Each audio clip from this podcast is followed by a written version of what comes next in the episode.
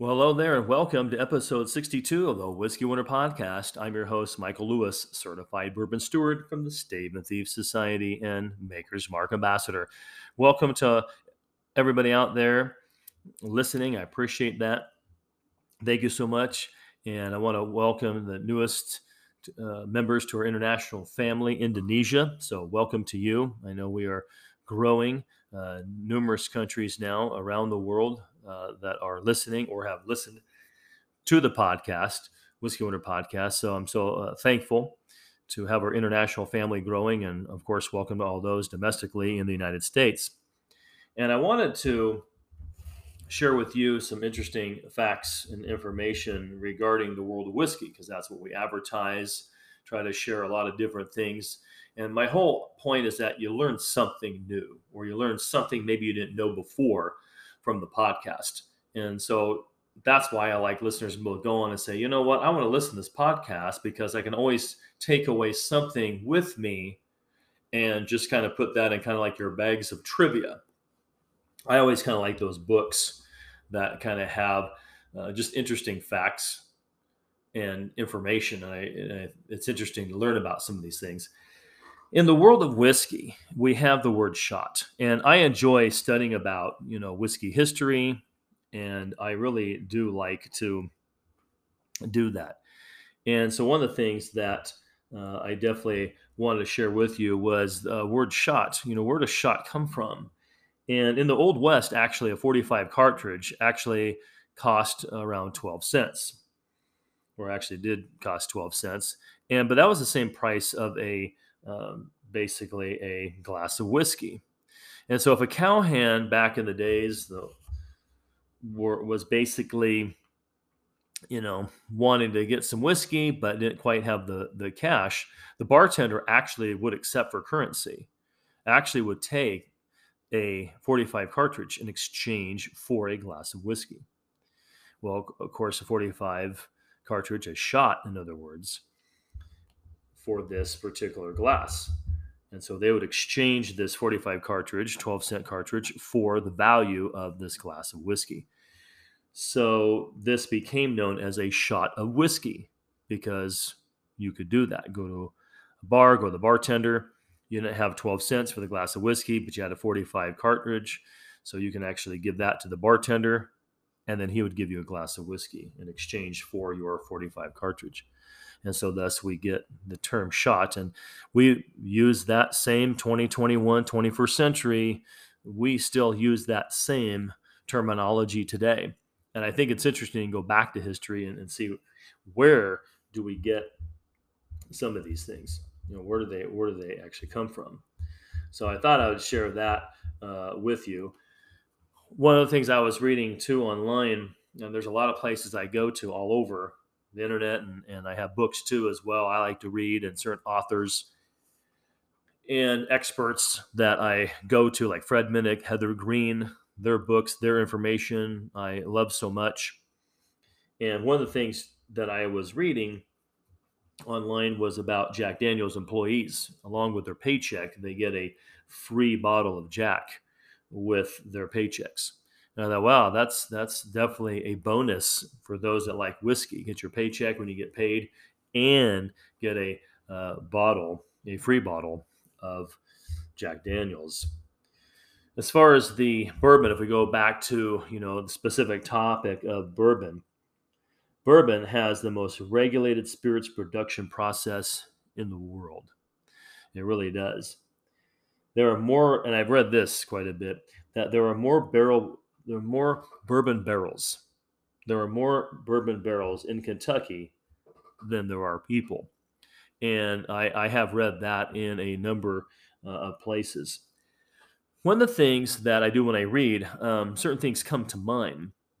And one of the things that come to mind is I've read a lot about um, bourbon being America's native spirit. And actually, I I don't believe that really to be so. I think it's been kind of misconstrued over the uh, time. It's interesting where some of these information uh, comes from and how things like, okay, where did that come from?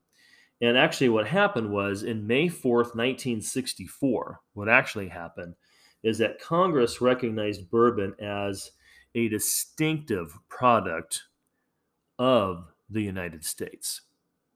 Now, that's for sure. That's a for sure thing. I've gone back, I've looked at the reading, I've looked at those proclamations, and you can, you know, look up online. You can maybe Google search, do one of those kind of things, Dr. Google search online. In May 4th, 1964, that's what Congress did. They actually recognized bourbon as a distinctive product of the United States. So, bourbon is not America's native spirit.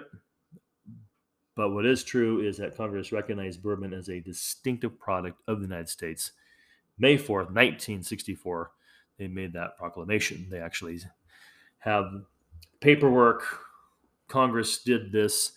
And so, again, a distinctive product of the United States is what bourbon is, not America's native spirit.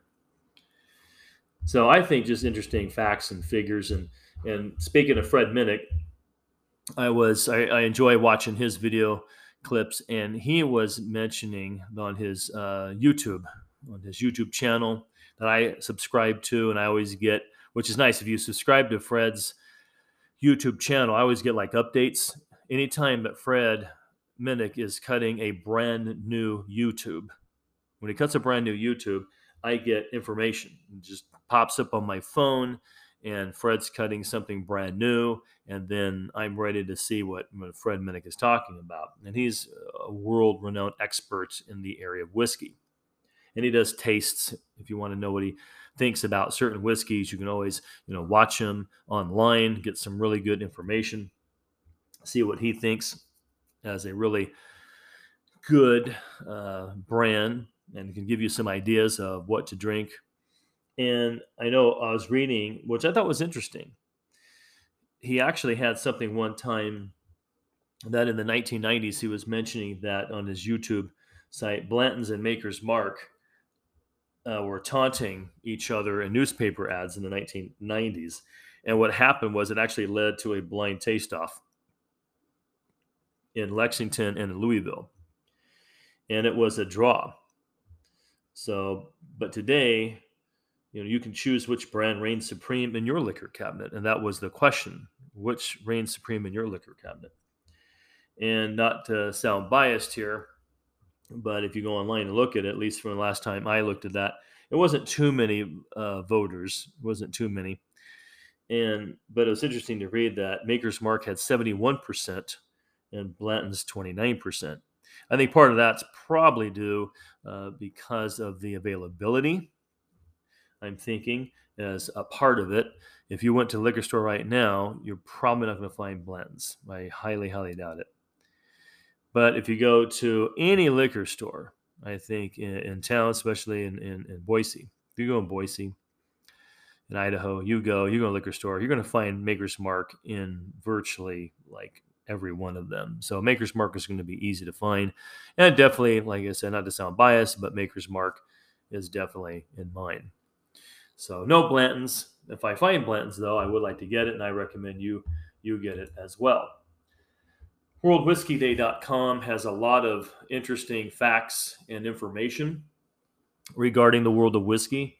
And one of the things I wanted to, to share with you, and, I, and I've shared with other individuals too as well, was about Johnnie Walker. Johnnie Walker is so, you know, one of the top recognizable whiskeys uh, in the world. You Johnnie Walker is very, very well known. It's a blended, it is a blended scotch and very, very well known. And if you go back to the history, and again, I, am a history buff in, in, the world of whiskey. And John or Johnnie Walker, as they mention on worldwhiskeyday.com, I found some interesting facts on there. And I've was mentioning this to others before that I like to, you know, like I said, learn and read about history. And John or Johnnie Walker actually was a grocer uh, in Scotland, and in the mid in the mid 1800s, and actually specialized in blending tea before he decided to start blending whiskey. And of course, to this day, you know, we know Johnnie Walker is one of the most popular in all the world uh, blended Scotch whiskeys. So very, very well known and very popular. But interesting, kind of to read uh, through these and say, oh, yeah, Johnnie Walker.